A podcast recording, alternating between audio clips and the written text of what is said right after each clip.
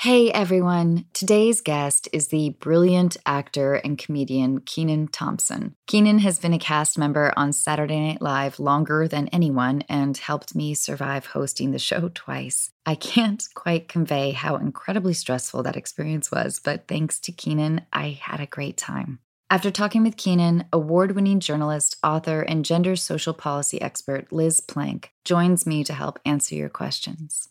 And please don't forget, I want to hear from you. Visit unqualified.com and send us your questions, your answers, and your stories. I really hope you enjoy this episode. Here's Kenan.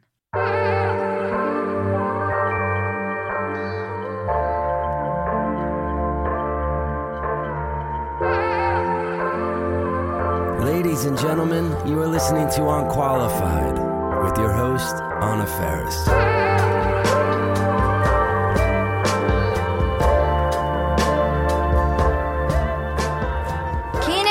What's up? Hey! How are you? I'm great. I'm so happy to be talking to you. How are you? Oh my God, I'm good. I'm happy to talk to you too. Been a long time. I know. Thank you for doing this. No, my pleasure. Kenan, congratulations. Oh man, thank you. Thank you very much. Yeah. How do you feel about the whole thing? Are you bummed that it might be not like a full gala ceremony? I don't even know how it's going to work. I don't know if I can really be bummed about anything. I just feel blessed to be alive, you know? Like Yeah. these times are so crazy and so intense on so many different fronts and levels that I'm just trying to focus on keeping the family safe and making sure I can continue to provide in a healthy way. But at the same time, try to fight the good fight, you know, as much as I can do from here. So, Kenan, you won an Emmy, was it two years? yeah, we won with Chris. Me and Chris Redd won our Emmys together because of that comeback Barack song. It's incredible. It was awesome. Yeah. It's a great sketch. Don't you think that if you had a home invader, you could use that Emmy as a full weapon? I could, but it's in New York and I'm in Florida.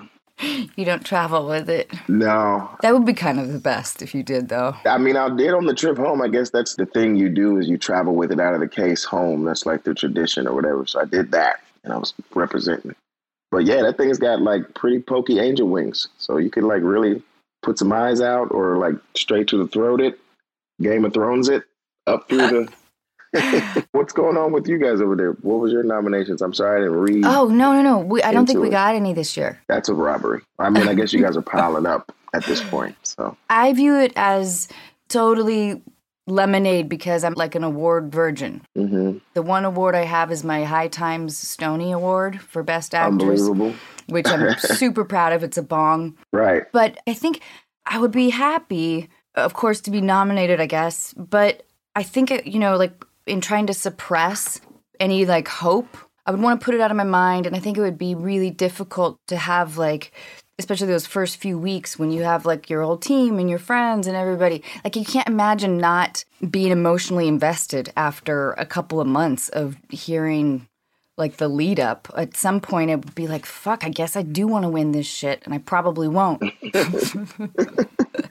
I mean, yeah, you'd be lying to yourself if you tried to act like, oh, it doesn't matter. You know what I mean? It, it's a huge deal. But if you're smart, you take the win at the nomination, basically, and leave it there. You know what I'm saying? And then whatever else comes, comes, I guess. Yeah, but and I do think there's all that dress stress for like women. Oh, man. There's dress stress for dudes. You know, it's like every mm-hmm. single time you think you would have like a suit ready or something like that, but it's like, nope, new event, new fucking procedure, basically. So, like, all right, let's find what style tux is in and hasn't been done yet, and blah blah blah. Down to the shoes inside. It's it's a whole thing for events. You know, like when it's a you know a tux, a black tie type of thing. It's it's a dressy stress for everybody. And the evil part too that I didn't know about is for ladies, certain designers won't dress you. You know, Oh, I can't even imagine the stress for for ladies. It's got to be insane.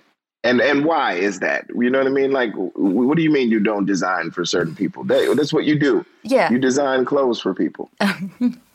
So Kenan, I want to of course talk to you about my experience with you on Saturday Night Live. I was the best. It was so much fun. Like, you know, first I was already a huge fan. I just thought you were so funny and you were already just baptized in black culture through the Wayans like that. You know what I mean? But the way you played your character was just like very specific and different. And I was like, oh, she's special. You know what I mean? She's like perfect for this, the way she's doing it. Thanks. Because then, you know, a lot of people can do sketch and do like, you know, exaggerated, you know, kind of performances or whatever. And but nobody like can do stupidity like this no. You know what I'm saying? just straightforward, just like maybe it wasn't an act. it, was, it was like it really amazing. So I think yeah, I was ex- excited when you were when you were hosting. Oh, I think it definitely took at least ten years off my life, and I imagine that most hosts feel that way. Mm-hmm. I mean, you are like in the deep end immediately. Oh yeah, and like sitting in Marci's office trying to read like 50 wow, sketches. Back when it was Marci's office. It's funny. Yeah, I was just like in that room alone. And then the week kind of barrels by, but in a totally confusing way. Just trying to understand the mechanics and being in Lorne's office and like that first pitch meeting when everybody sits on the ground and they're telling you crazy ass ideas like oh, there's a frog in a pool and right. and you're like am i actually supposed to be giving input? I have no idea. Yeah. it's better if you don't. Yes. We're just trying to push through. And you know those little you know subtle inside things that you know everybody knows about the show. You gotta like hear the stories or else you won't know because yeah it's a whirlwind man everybody's just trying to get through it who do you miss cast wise you've been now will this upcoming season be your 17th this will be 18 but I miss them all, man. Like I, I'm the guy that gets along with everybody, you know, and I usually tend to have a, a good relationship with everybody. So, you know, I kind of miss everybody that wasn't there because I see the difference in their faces when they come back around. Like it's different for like Jimmy and, you know, Tina and Maya and, and Rachel and Amy and and Seth and people that like come around often, you know what I mean? Because they don't feel like oh man, you know, I, I really miss this place. I never get to, you know, they don't have that bummer feeling on their face.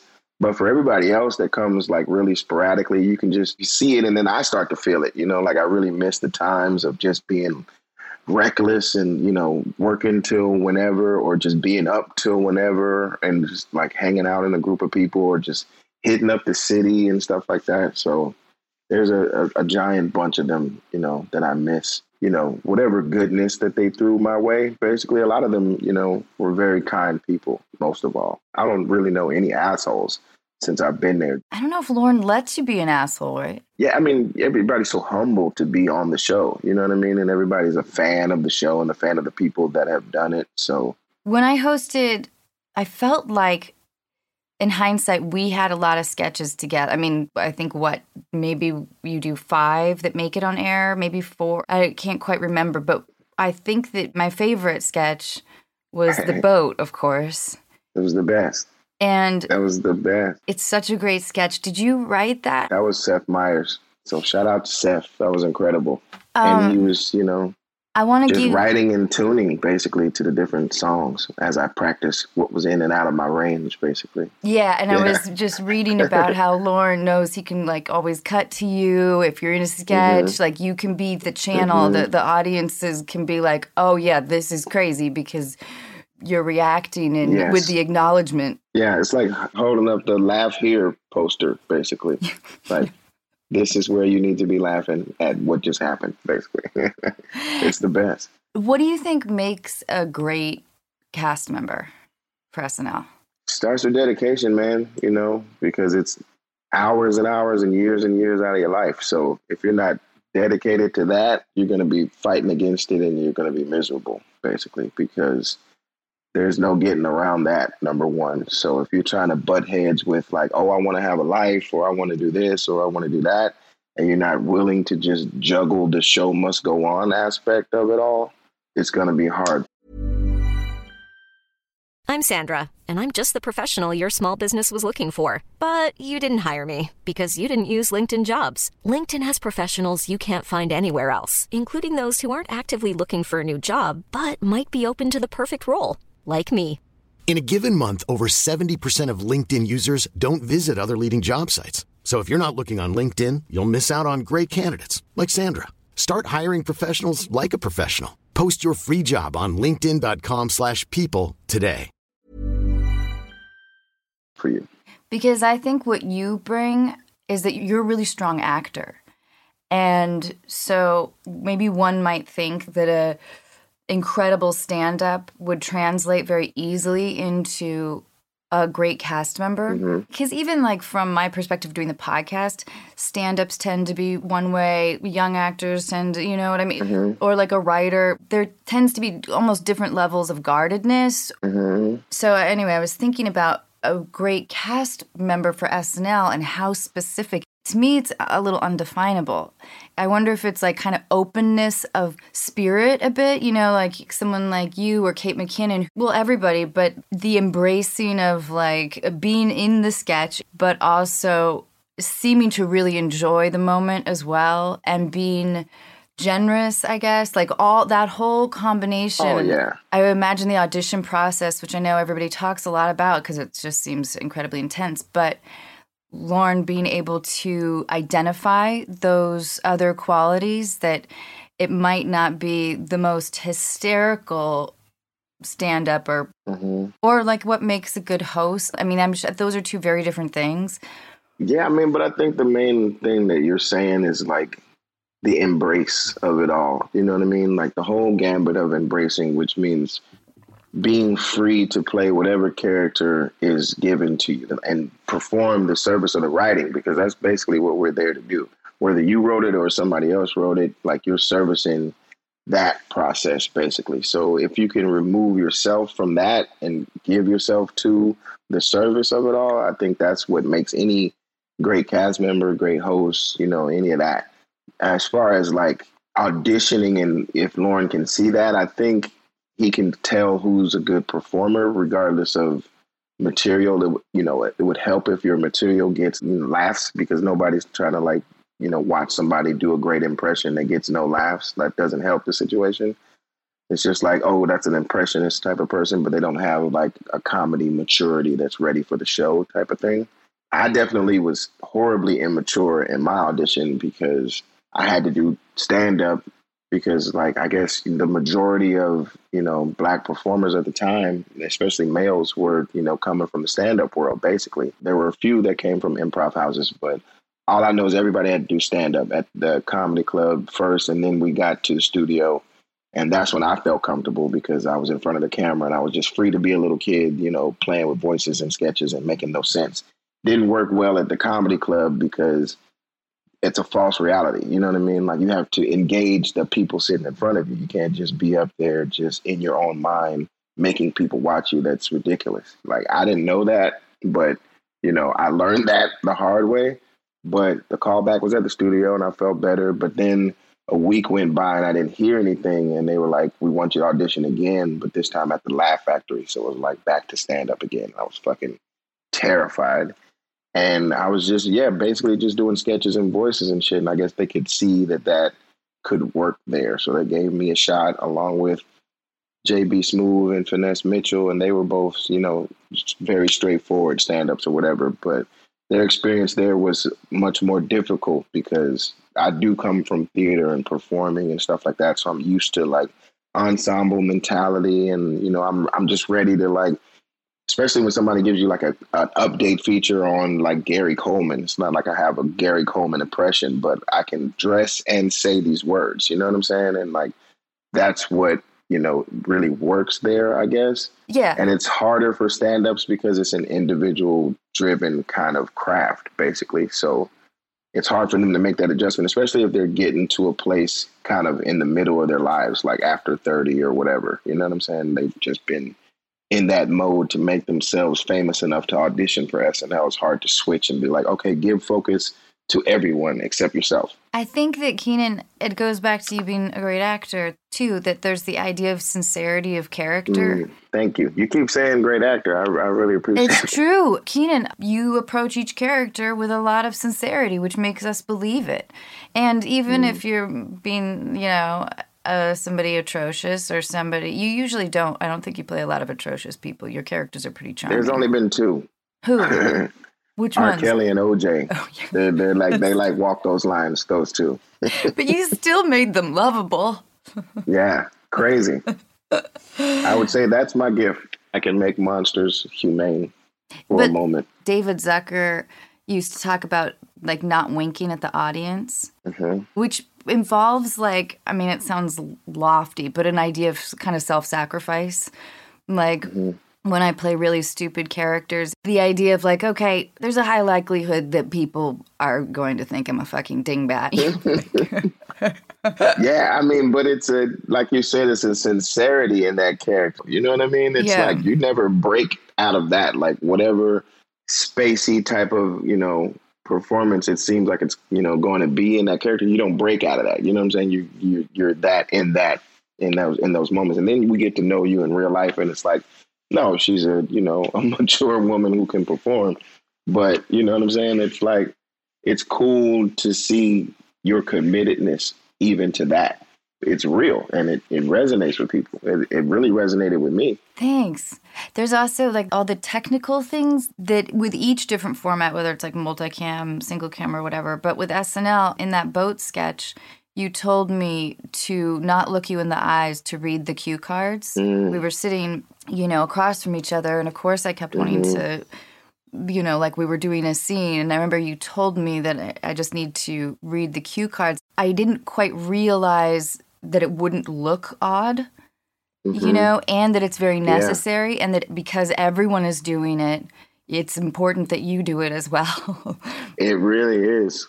But I mean, it's hard to sell that it, it doesn't look weird because sometimes it is a little off and it's like you got to really kind of be looking at the shot and trying to tell if the eye line is, you know, right on or if it's too tall, too low or whatever.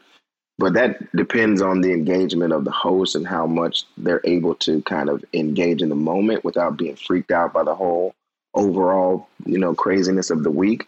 But you did a great job. And that's you know why they tell people that because everything changes at the last minute. And you know you just don't want any surprises you know just to be lost for the sake of two wonderful actors engaging with each other. You know what i mean? That's always cute. And like Lorne is quick to always shit on for stuff like that. He's like yeah that's great. You did a nice performance but if you don't get it right we're fucked.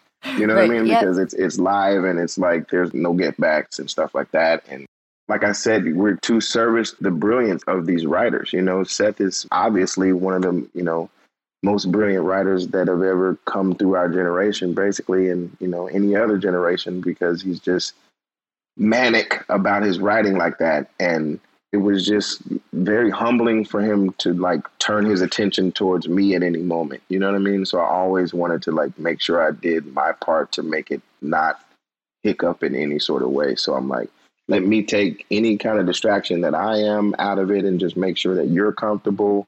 You know what I mean? And then we can kind of do this dance basically for the audience without either like kind of insulting the acting ethic of two actors actually looking at each other and stuff like that because we are thespianish and that is the kind of respect that you give to one another is to like actually engage and listen and respond and like that's what acting is basically is being involved with each other. But at the same time there's this other hurdle to get across which is trying to get this comedy off and comedy is very fragile because any kind of stutter or hiccup takes the audience out of it and then you lose your chance at nailing whatever reaction you were fishing for so that's the math of that it is math. You're right, and Yeah. I I learned a lot more of that doing a multicam. Mhm. You know, being on mom, it is so much more technical. you gotta love those short weeks though man Oh, God, That's yeah. gotta been sweet what season are y'all on We're about to start eight if it starts. I know. And you have a show. Wait, what Kenan, what's going on with your show? Everything is on pause. It's called Kenan. We're just waiting to hear. We were going to try to start up and do a back and forth type thing, but it didn't really work out as far as everyone's comfortability for me to bounce back and forth between two environments right now, work environments, that is. So I think I'm going to start with SNL and focus on that until after the elections and then start shooting my show in some sort of fashion. Can I ask you a series of life questions? Yeah, please. Yeah, hell yeah. I love these. All right, all right. What's your favorite ice cream flavor? I'm going just base vanilla because you can always build from there. You can add whatever else. Yeah. We go Blue Bell, vanilla ice cream, and from there I can do whatever. Yeah. Good base. All right. What's your favorite toy as a child? My big wheel was a big deal. I remember that. Do you know what big wheels are? Yeah, I had an Incredible Yeah. Hulk one. I loved it. Come on. Freedom. So, you know what I'm saying? I'm out on my plastic tires. Totally. Peace. Yeah. what did you want to be growing up? I mean, I guess you started really young. I did. I was pretty obsessed with television, so I, I was drawn to it. I wanted to do something in it. I didn't know if I'd ever have the opportunity to actually get in front of a camera or something, but I wanted in that box some kind of way. I didn't really know the business behind it all because you Atlanta is so far away from LA. You don't know anything about catering or grips or any other department and stuff like that, and all the people behind it. I just knew I wanted involved in some sort of way, so I didn't, you know, know what that was. But really, it started with like The Price is Right and Double Dare, and just wanting to be on those some kind of way. Kenan, I, I have to tell you, I'm not quite sure I know exactly what a grip is to this day. You do. They're the bigger versions of the crew members. Just remember that they're usually the bigger guys. They're a little grumpy, those guys? Yeah, they're quiet, they're big, and yeah, they're very friendly monsters. But yeah, you don't want to mess with those guys. Even the grip gals, yeah. not to be played with. Kenan, what was your first boss like? First boss I can remember was on this commercial, and I guess it was the director because I was the only person I was really engaging with, and slightly demanding. It was a commercial for a fried chicken restaurant, and uh, I was supposed to be fishing with you know my fake granddad, and uh, my line was, "Grandpa, the, the fish ain't biting today," and then he hands me a piece of chicken, and I was supposed to take a big bite of chicken and say, mm, I like this kind of biting. so he just kept telling me to take a bigger bite of chicken, like just take a bigger bite. That, and then, that was great, man. But hey, next time, take, a- take like a big bite of chicken. I was like, all right, man, I'm a fucking, I'm biting it. You know, like it's just ridiculously racist, number one. But also, like, you know, I'm, I'm taking a good size bite of chicken that I can do. I was like 10 years old. I remember that though. I was thinking how I remember very distinctly, like those lines from those first few jobs. Oh, yeah. I did an ice cream commercial and I was hired because I had a really round face. So it looked like I was kind of chunky. Uh-huh. And uh, Happy. my mom, yeah, my mom off camera was like, she, her line was, Amy, are you eating ice cream? And I said, not anymore. And ninth grade, God, like that freshman year of high school was so fucking brutal. Not anymore. Not anymore. Oh. Down the hallway. Oh my God. Not anymore. Yeah, I I was such a late bloomer too. So as a freshman in high school, I looked like I was like nine years old. Oh my God. They were on you. Oh man. hey, Anna, you still Yep. pooping? Not Not anymore. anymore. Oh God. I just want to go to class. Kids are horrible. They were awful. Um, who has influenced your career the most? Lots of people.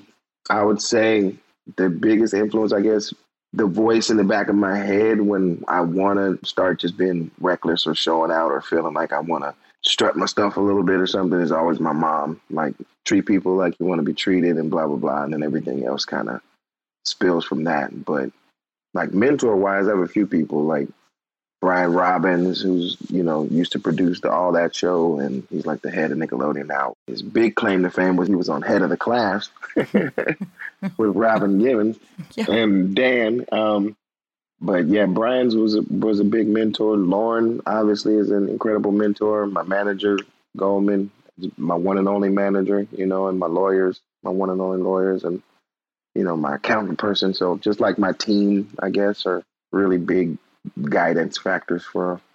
But my behavior, of course, is always my mom. Kenan, so between the ages of eight and 10, what were your favorite TV shows? it was Price is Right, Dukes of Hazzard, like I guess the whole '80s gambit. So when I was eight, what was that? '86. So whatever was out around then, it was like pretty young. So I feel like Dukes of Hazzard was around Knight Rider ish, 18, that kind of stuff. A lot of Aaron Spelling programming. Who was your favorite character on the A team? Always B.A. Baracus, man. That dude, the Mohawk, Mr. T. Come on, he's the man. All that, all that jewelry, incredible. I liked the bomb dude. What was his name? Was that Murdock? Yeah. Yeah, Murdock. I found him sexy, weirdly sexy at like age 11. That's your 11. thing. You like quirk. I guess hear I wanted to learn how to blow shit up. That's right. They always needed Murdock. Even though he seemed crazy, he would always come through whenever they all got locked up and save the day, basically, because he was the one guy off on some adventure that they weren't all, you know, meandering and then falling into the same trap. You know what I mean? And then Murdock would come back and be like, hey, where'd you guys go? And then they were like, we got fucking locked up where you were gone. And, oh, dude, well, here's a key right here.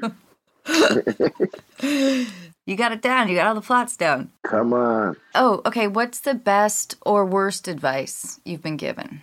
Or both? I mean, best advice starting out, I guess, was not to listen to the word no. And this isn't like a behavior thing. This is just from auditions and stuff like that. Even in talking to your agents about what they kind of should be looking for you type stuff. You know what I mean? It was like I never wanted to be put into any specific kind of category. You know what I mean? I was always like, well, whatever roles are out there that are pivotal or whatever that can boost us, we should be paying attention to.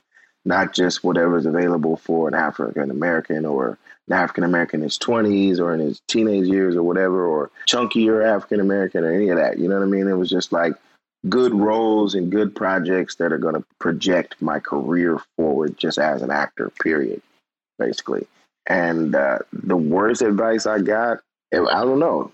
I probably didn't really listen to it, whatever it was. Kenan, I read that you, like at one point, maybe in 2014, you decided to not play any more black women on SNL until they hired more. I think that's Mm. remarkable. Yeah, I mean, it was beyond time. And it started to become a pattern of throw me in a dress and I'll get a laugh as opposed to it being really motivated by stuff. So that's kind of where Even when we're on a budget, we still deserve nice things. Quince is a place to scoop up stunning high-end goods for 50 to 80% less than similar brands. They have buttery soft cashmere sweaters starting at $50, luxurious Italian leather bags, and so much more. Plus, Quince only works with factories that use safe, ethical, and responsible manufacturing. Get the high-end goods you'll love without the high price tag with Quince. Go to quince.com slash style for free shipping and 365-day returns. Quality sleep is essential. That's why the Sleep Number Smart Bed is designed for your ever evolving sleep needs. Need a bed that's firmer or softer on either side? Helps you sleep at a comfortable temperature? Sleep Number Smart Beds let you individualize your comfort so you sleep better together. JD Power ranks Sleep Number number 1 in customer satisfaction with mattresses purchased in-store. And now save 40% on the Sleep Number limited edition Smart Bed for a limited time. For JD Power 2023 award information, visit jdpower.com/awards. Only at Sleep Number stores or sleepnumber.com. that came from. There is something really archaic about the idea. Like I was watching some Real Housewives thing, and uh, you know these men dressed up as women for some Halloween party, and they just get the biggest kick out of it. Yeah. They just think it's hysterical. Totally, totally. Like that just shows you the sickness of a man's mind. Whenever they get such a kick out of pretending to be a woman, it seems like those are the most pent up dudes that get zero action. You know what I mean? Like the more you're around ladies and you really want to perform how they really are, it's never like that. no. But these guys that are like constantly like reaching across the bar trying to get to that one lady that's just constantly rejecting them or whatever, they really start acting like that. You're so right. or they completely ignore them and they're kind of just Vikings in their in their life and world. You know what I mean? And they're very just I don't know, piggish, little little piggies. I love that. I, Vikings in your own world. Kenan, I love that. Yeah, because it's always some super bearded dude, and then he, he Mhm. like puts on a dress, and then he really starts just putting on the show. And I'm like, okay, what cartoon person are you emulating right now? Totally. All right. So, what's your favorite rainy day movie? I mean, I put Groundhog Day on at any moment just because Reputation is one of my favorite things, and that movie is a perfect encapsulation of that. Also, it's just brilliantly written, and Harold Ramis is just incredibly talented. He's like writer wise, I guess what John Hughes director wise was for me growing up. Just very pure, very funny, very straightforward, clean, awesome shit. The structure of that movie is done so well. perfect. And it's hard to find comedies that have like a pretty tight structure. Perfect. It's this big concepts. Yeah. It's hard to do a lot of big concepts. You know, there's really one God concept and stuff like that. So whenever they touch on it, they have to do it the right way, like Bruce Almighty and Groundhog Day too, just having that God complex of what if I got all these powers and stuff like that. So I, I don't know, man. I just I really dug that movie. Chicago dudes. And the tension like sustains itself. You know, a lot of times in like the third act of a comedy when they're trying to wrap everything up and it's it's Oh, they yeah. can get kind of tedious and they had the big moment of tension, but then like with Groundhog Day they kept up the the Shit tension the whole. Yeah. They yeah. went as dark as possible. He started killing himself. You know what I mean? Like for real, for real. Yeah, Like, you're and right. Embraced. Okay, well, I can't go that route, and it fucking took a, a turn back towards like enjoyment and light and fun and shit like that. That's really hard to do. Like you can lose an audience doing stand up with one misreference. Like I was listening to a comic and she made a reference to like like she said like a fat something before she described the girl or something. But like that word fat threw the audience off so hard. They were quiet for like the next five minutes and then you watch her running through her spiel trying to get them back on board with the fact that she's delivering funny things. Man, it is gnarly. Did she feel it? Oh yeah, you could tell because she started speaking a lot faster. You know what I mean? It was like, okay, let me get to this point, let me get to that point because I know these points lead to hopefully you reacting back to funny things or whatever. But man, they were so thrown off. That's interesting though. And it's very true. Like I think that a lot of my comedy is based in self-humiliation. and while I think that I can be pretty cynical and dark, I'm too self-obsessed to not come attempt to come from a place of kindness, I guess. And mm-hmm. it's interesting when you talk about that woman in comics in general too. I think maybe men can get away with it a little bit more, I'm not sure, but once you I guess lose the audience out of if they don't fundamentally like you as a person, how do you get them back? I mean, you do that better than anybody though. Yeah, but I usually call it out. You know what I mean? Like if there's something that happened and I call it out in different ways, it's usually in a laugh because I'm like laughing at oh holy shit, that that whole shit just flopped on the floor basically. Like that's hilarious to me. So I have to try to show them that that was non-intentional, but we can move on type thing. What I wanted to say is you have like an openness of spirit, you know, not knowing you all that well, but mm-hmm. watching you perform.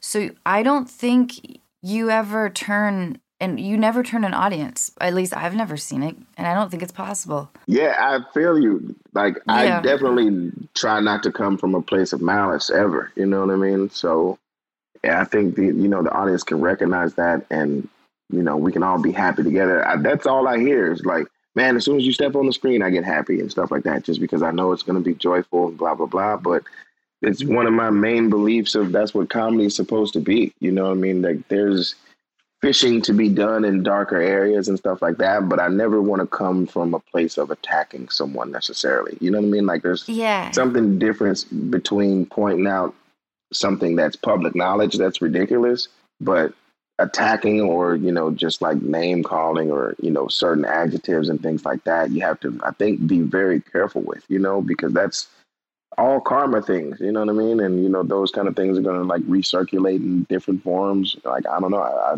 I'm a big believer in all that kind of energy circulation type stuff. But yeah, man, like my biggest thing is when a joke does not land with an audience. That could be probably the more funnier thing. It's, you know, terrifying because it's silent when it should be a laugh. And I usually react with a laugh because it's like laughing out of nervousness or laughing at the fact that I think it's funny that that joke didn't work. Like, all right, well, be in the next show, basically. So no worries there. I get a kick out of the cut for time sketches that you know you can get mm-hmm. on on YouTube. I would say 70% of the time they tend to be slightly more bizarre Yeah. than what's in the show. which is probably Mhm. why I love them. But maybe that's also why it maybe didn't work at dress or something. What's your theory?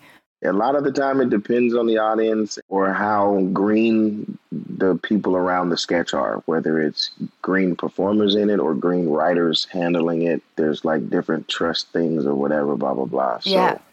Also pent up things, you know, they might owe someone else an opportunity that their thing got cut a couple of weeks ago or whatever. And it's like they have something that's really could be a good moment for them, you know what I mean, for this week. And we could try your thing. There's all kind of, you know, back kind of tax type stuff too. So Kenan, for our listeners that maybe don't know, and you can inform me as well. So Saturday night around what six maybe there's the dress rehearsal. Eight.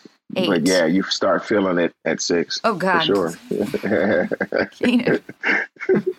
Yeah, you're feeling it because it's like we're rehearsing and taking a meal break. So it's like, all right, so what's happening? And there's a show happening when and where's everybody going? And what time do I have to be back? Like, is there a music? With it's there's so much happening by Saturday. It's crazy. Oh my God. It's gut wrenching, Fuck, it is.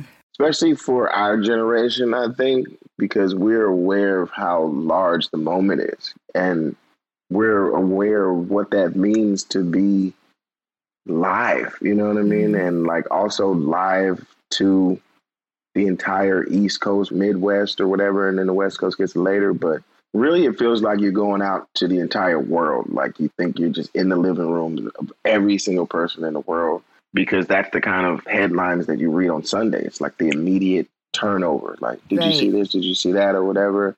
Or this whole post did great. I give her, you know, B plus, or she did terrible, and she gets a C minus. That shit. It's like the very next day, and we just finished partying at five in the morning, and like those stories are out by eleven. So it's like no time in between to pat yourself on the back, basically, and like be like, "Oh, that was an awesome show," because we, it's got to start over. It's a whirlwind. So yeah, dress rehearsal starts at eight, and it's a couple of hours, and there's a meeting in between where they pick what's going to make it, and then live time. Is there a consistent difference between the dress rehearsal audience and the live audience?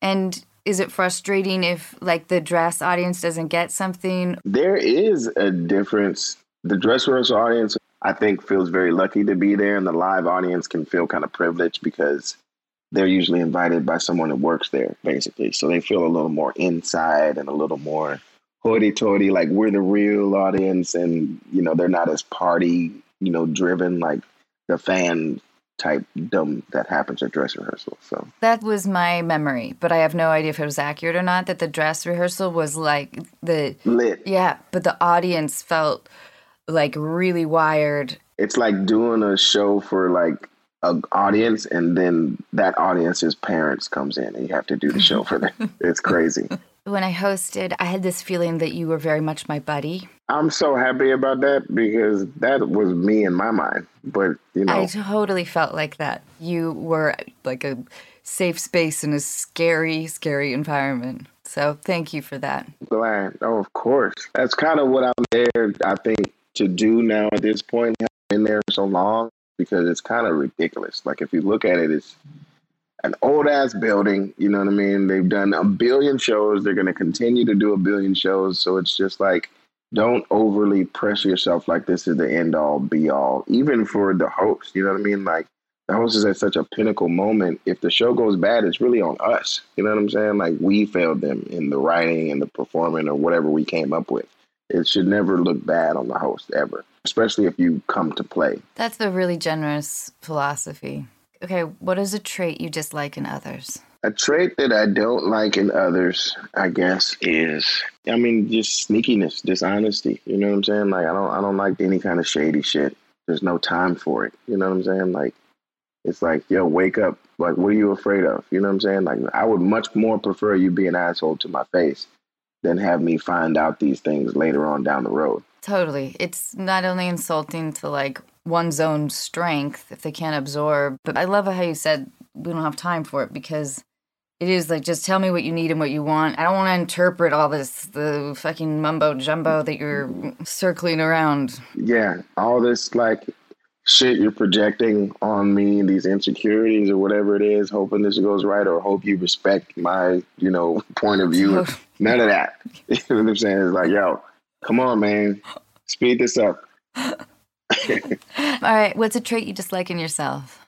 I can talk myself out of the better things for me. So I'm always fighting myself. I mean, that's probably in a lot of people that are going through, you know, painful situations like working out and shit. Like there's pain involved in that or exhaustion or discomfort. So the inner voice, you know, starts going crazy early, especially if I know I'm committed to doing something like that. It'll start as soon as I wake up. It's like, oh, well, you know, you can just go back to bed if you want, or looking kind of windy out there. You sure you want to get on that bike today? You know what I mean? Like all that kind of shit. So that's what I hate about my inner voice. On what occasion do you lie? At being a parent, it happens more often than you would like. you know what I'm saying? Uh-huh. It's like, oh, can we go to Chick Fil A? It's like, oh, they're closed. Like, I don't know. You're like, what? There are so many cars in the driveway just now. Yeah, I know, but someone just called me and said they were closed. So just go home. but hopefully, innocent things that don't really kind of butterfly effect out too far, I guess. Yeah. If you could live anywhere in the world for a year, where would it be? Positano, man. I am obsessed with that little, just, I don't know, man. It's an insanely picturesque town, but it's also like insta famous. And limoncello comes from there, so they have these lemons that are like this big, and the whole town just smells of lemon because they make limoncello candles, and it's just lemon everything, and it's like one of my favorite scents. Also, the cuisine. Yeah. So good. So yeah. Yeah. And also you can like go to any country for like 20 bucks once you're over there. You can like go to Europe on a flight for nothing basically. So What has been the most stressful experience of your life? SNL's audition, I would say. I would say auditioning for anything basically is always pretty stressful because you never get over the feeling of being judged, you know what I mean? Unless you're a person that's very comfortable walking around with no shirt on. You know what I mean? Like you probably still have certain insecurities about things, even if you're that person. But I don't know. It feels to me like that kind of confidence usually doesn't affect people when they're auditioning because they're probably maybe auditioning for what they look like right. and stuff like that. I was thinking about standing up on the SNL stage for the first time, you know, mm-hmm. and especially God, the intensity. I mean, you obviously like rehearse through the week or whatever, but standing behind that door while the band is playing. It had to be so crazy. For me, it was like, just don't open it. Just don't go out. Yeah, how about we just don't do it? Yeah, how about we, I can just turn around. Nope, no turning around. And you stand like right at the edge of the stage. Even on the second time, you felt like that? Yes. Crazy. Yeah. It's a big moment. It is. It's crazy. And knowing though too that like Lorne is He's out there somewhere. Yeah. the lights are in your eyes. You're doing a monologue, which is crazy. Mm-hmm. I mean, the whole thing had its very individual challenges, but the monologues are so so difficult don't you yeah. think? Like it's a tricky way oh, to start off a, a show. Very. And it's like, am I me? It feels like being on a really intense version of a talk show where, like, I'm trying to not do it as much anymore. Well, I'm not going on any talk shows. but you know, like I would do a weird thing where I would play like this heightened character of myself that's like laughing too hard. Yeah. And like I had to learn that lesson because I would want to go on talk shows and be myself and it would never work out well. It's always an extension of show business. You know what I mean? So there's some sort of a show that you got to put on, even though, you know, it's just Good Morning America or, you know, the Today Show. You know what I'm saying? You're supposed to just be yourself.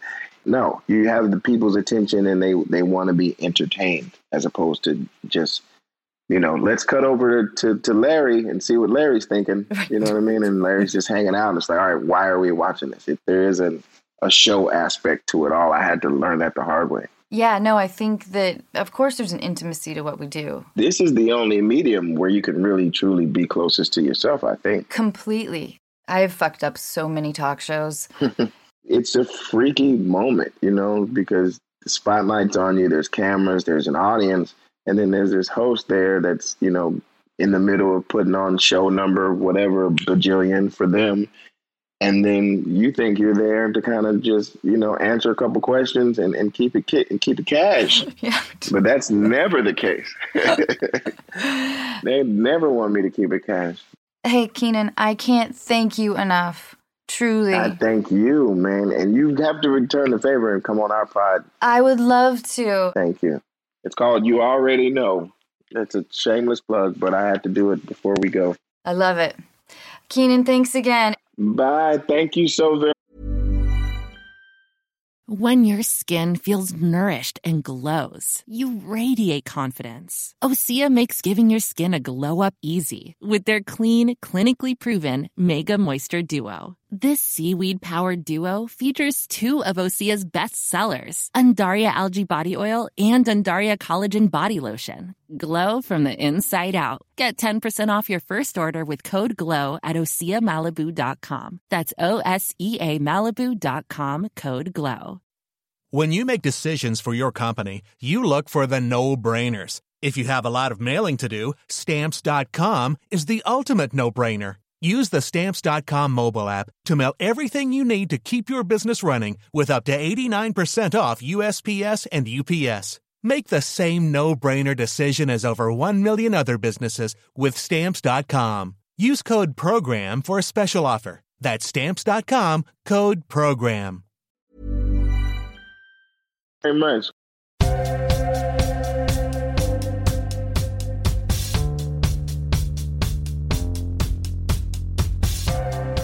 Hey, dear listeners, I would like to introduce author, journalist, and gender studies expert Liz Plank. You might know Liz from her work with Vox.com, her show Positive Spin with NBC News, or her book For the Love of Men A New Vision for Mindful Masculinity. If you want more of Liz, check out her podcast, Heart Homework.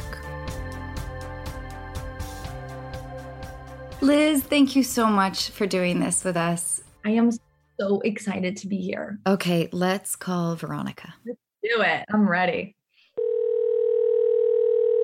Hello. Hi, Veronica. Hello. Hi, you're here with Liz Plank and myself. Thank you for calling in. Yes, thank you for having me. Will you tell us what's going on? Yeah, my boyfriend and I have been together for about four years. It's actually a long distance relationship, but he recently bought us a house for me and my children and his children to move into. And he's amazing. He's the best man I've ever dated. He's kind and he's considerate and loving, and my kids adore him.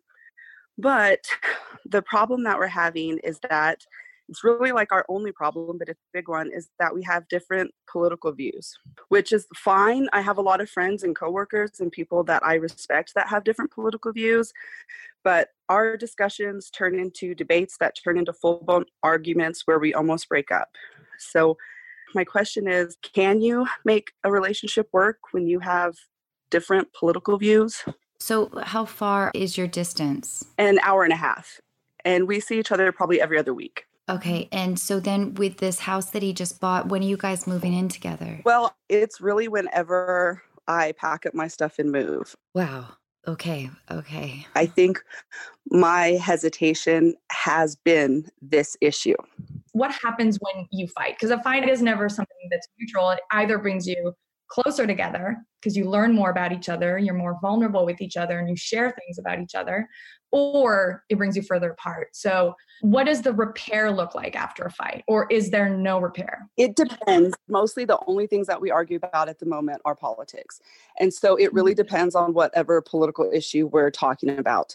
And I think in most situations you try to avoid political talks, but when we're planning on moving in together and raising children together, I feel like these are things that are relevant to talk about. And so, depending on what we're talking about, sometimes there's repair, sometimes there's apologies for lost tempers, and sometimes there's an understanding and an acknowledgement of what the other point of view is. And sometimes it's just such a touchy subject, and we've been so upset. And because we live separately, we can just say, I'll talk to you tomorrow. But that's not going to happen when we live together. and you're going to be in his house, by the way.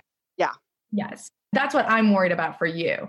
It's not just moving in together, it's moving into a house that he is paying for. Right. That will certainly be even more difficult for you to I think, maintain just independence and freedom in this relationship. Veronica, I think that so many of us can completely relate to your experience right now because a lot of us have coworkers or friends or family that believe in this very divisive time, opposite views than maybe what we have. Well, yeah, and sometimes I get really discouraged because I feel like if the person that I know loves me and that I love, if we can't have a discussion where I can at least get him to understand or empathize with my point of view, like it's just really discouraging to me, like in a world sense, you know, like this is the person that I know loves me and he still mm. digs his heels in. It's just like I sometimes feel like he's not even validating my point of view. Right. Sure, because that's how we've been trained to communicate in this era right now, in terms of how we talk about politics. It's hard to have a dialogue where you say, like, this is my emotional involvement with this political party because of this. And I hope you kind of understand that because everything is so loaded. Yeah, little thing, everyday life. Like, I mean, exactly. it comes up like every day. It's kind of hard to avoid. Oh. And that's the thing to me that's really important here. So, you know, first of all, I think the personal is political and the political is personal. Right. I think, you know, we say we have to avoid politics as if politics was removed from relationships, but it's actually how we you know understand and experience politics is through relationships and so i actually think it's almost impossible to actually divorce the two and i would sort of ask you you know does he listen to you? Does he try and understand you? Because it seems like he takes really good care of you and in so many different ways he's been there for you. But why isn't he there for you when it comes to this? you know, I can't answer that for him, but I feel like a lot of these political beliefs come down to like fundamental values. Yeah. You know, and I've told him, I was like, well, the fact that you believe that is an issue for me because this is a fundamental value of who I am. And mm-hmm. I can't move on this issue. Mm-hmm. And then I feel like maybe I'm being not flexible enough, but those are things that I don't want to flex on.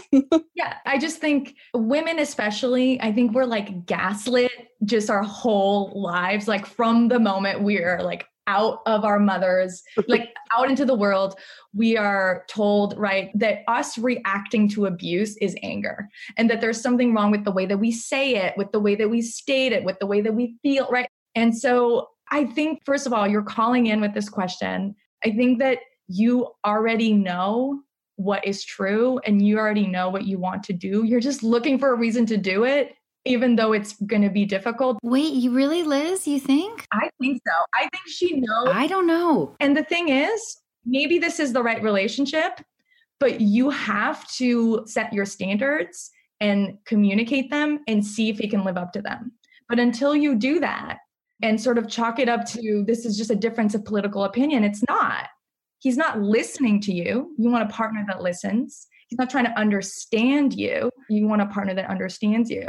And you want a partner that's emotionally mature enough to be able to have conversations with you, whether it's about like a random domestic dispute or, you know, when it comes to really important values like empathy and how racism shows up in the world and the safety of your children. Those are a really big deal in a relationship.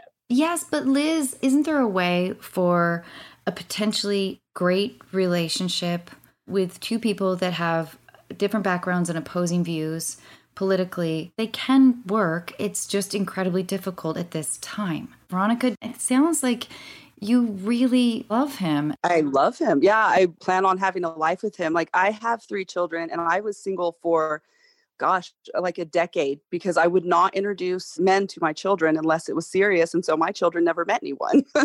and he has met my children and he has become a part of my life. And I wouldn't have done that if I didn't think the relationship was going to last. Veronica, we got to follow Michelle Obama. We got to go high. Yeah. Mm. he has to go high too. You both have to do it. Well, yeah. It's not your problem. It's it's both of your problems, right? For sure. Is he as invested as you are to try and resolve this? He might not be, Liz, because there is a mentality. I know I've been with a couple of people like this. the mentality of, I don't understand why you perceive yourself as a victim mm-hmm. with your passionate views. It's like things are not bad for you. What are you talking about? And I don't perceive myself as a victim. But I do believe in things that I feel very strongly about. And why won't you hear me on this? Right. And I do think that there is a way to have this life. And what sucks though, Veronica, I think it's timing when you want to talk about important Yeah. issues and patience if you Yeah. want this relationship because it's almost like when these discussions get brought up make sure that you're not frustrated about some other minutia in the day Yeah. it should come from a place when you both are calm you want to have a discussion about your fundamental beliefs but it can't come from the minor frustrations of the day because that will only lead to the minor bickering manifesting itself into like the bigger snowball Right. and it sounds like you want to be in this relationship and that you love him. And that doesn't mean that your voice can't be heard at all. Fuck, it should be. And you guys have this looming moving in together that's coming up. And so, of course, the channeling of different anxiety will be projected, you know, sometimes through politics. And when really some of the other practical issues are like, well, what kid is going to get the better bedroom? Yeah. Who is going to do like the laundry? Who hasn't been doing their homework? Like all Yeah. the other things.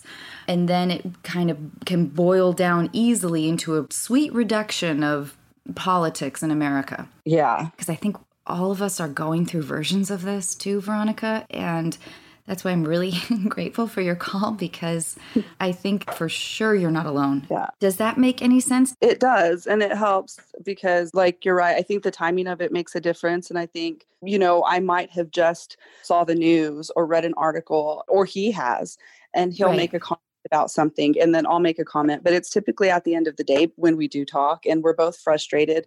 You know, politics are always in our lives, but it just seems like it's like daily, constantly something. And it's frustrating. And it's, I think, probably a lot of it also is my own frustrations with things that are going on and probably a lot whenever i feel like i'm not heard from what he's saying or validated from my opinion he just becomes like like i said the full representation of everybody that feels that way How about as a practical advice experiment? Like next time you guys talk after work, if the timing is right, what if you said something along the lines of, God, I cannot wait to be in bed with you naked watching Oh, that yeah. stupid show? You, you know what I mean? yeah it puts the work on you, Veronica, unfortunately, Mhm. but it might just work. If happiness is the ultimate goal between you two, yeah it might be like starting off the conversation when you guys do have your, you know, routine talk, assuming that it, like you said, maybe it's the end of the day,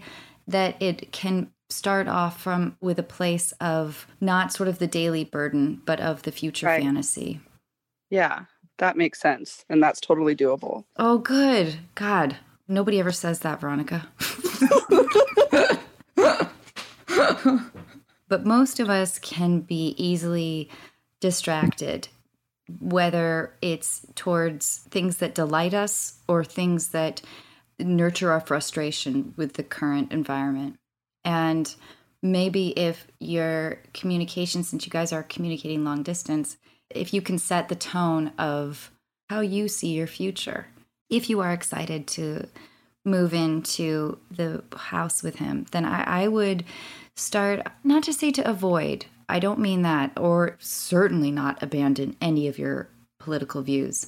But if this is something you want, maybe trying to repattern how you guys and how and when you talk about things, maybe you can help guide him as he may be cemented, as we all are to some degree in our views right now, Yeah.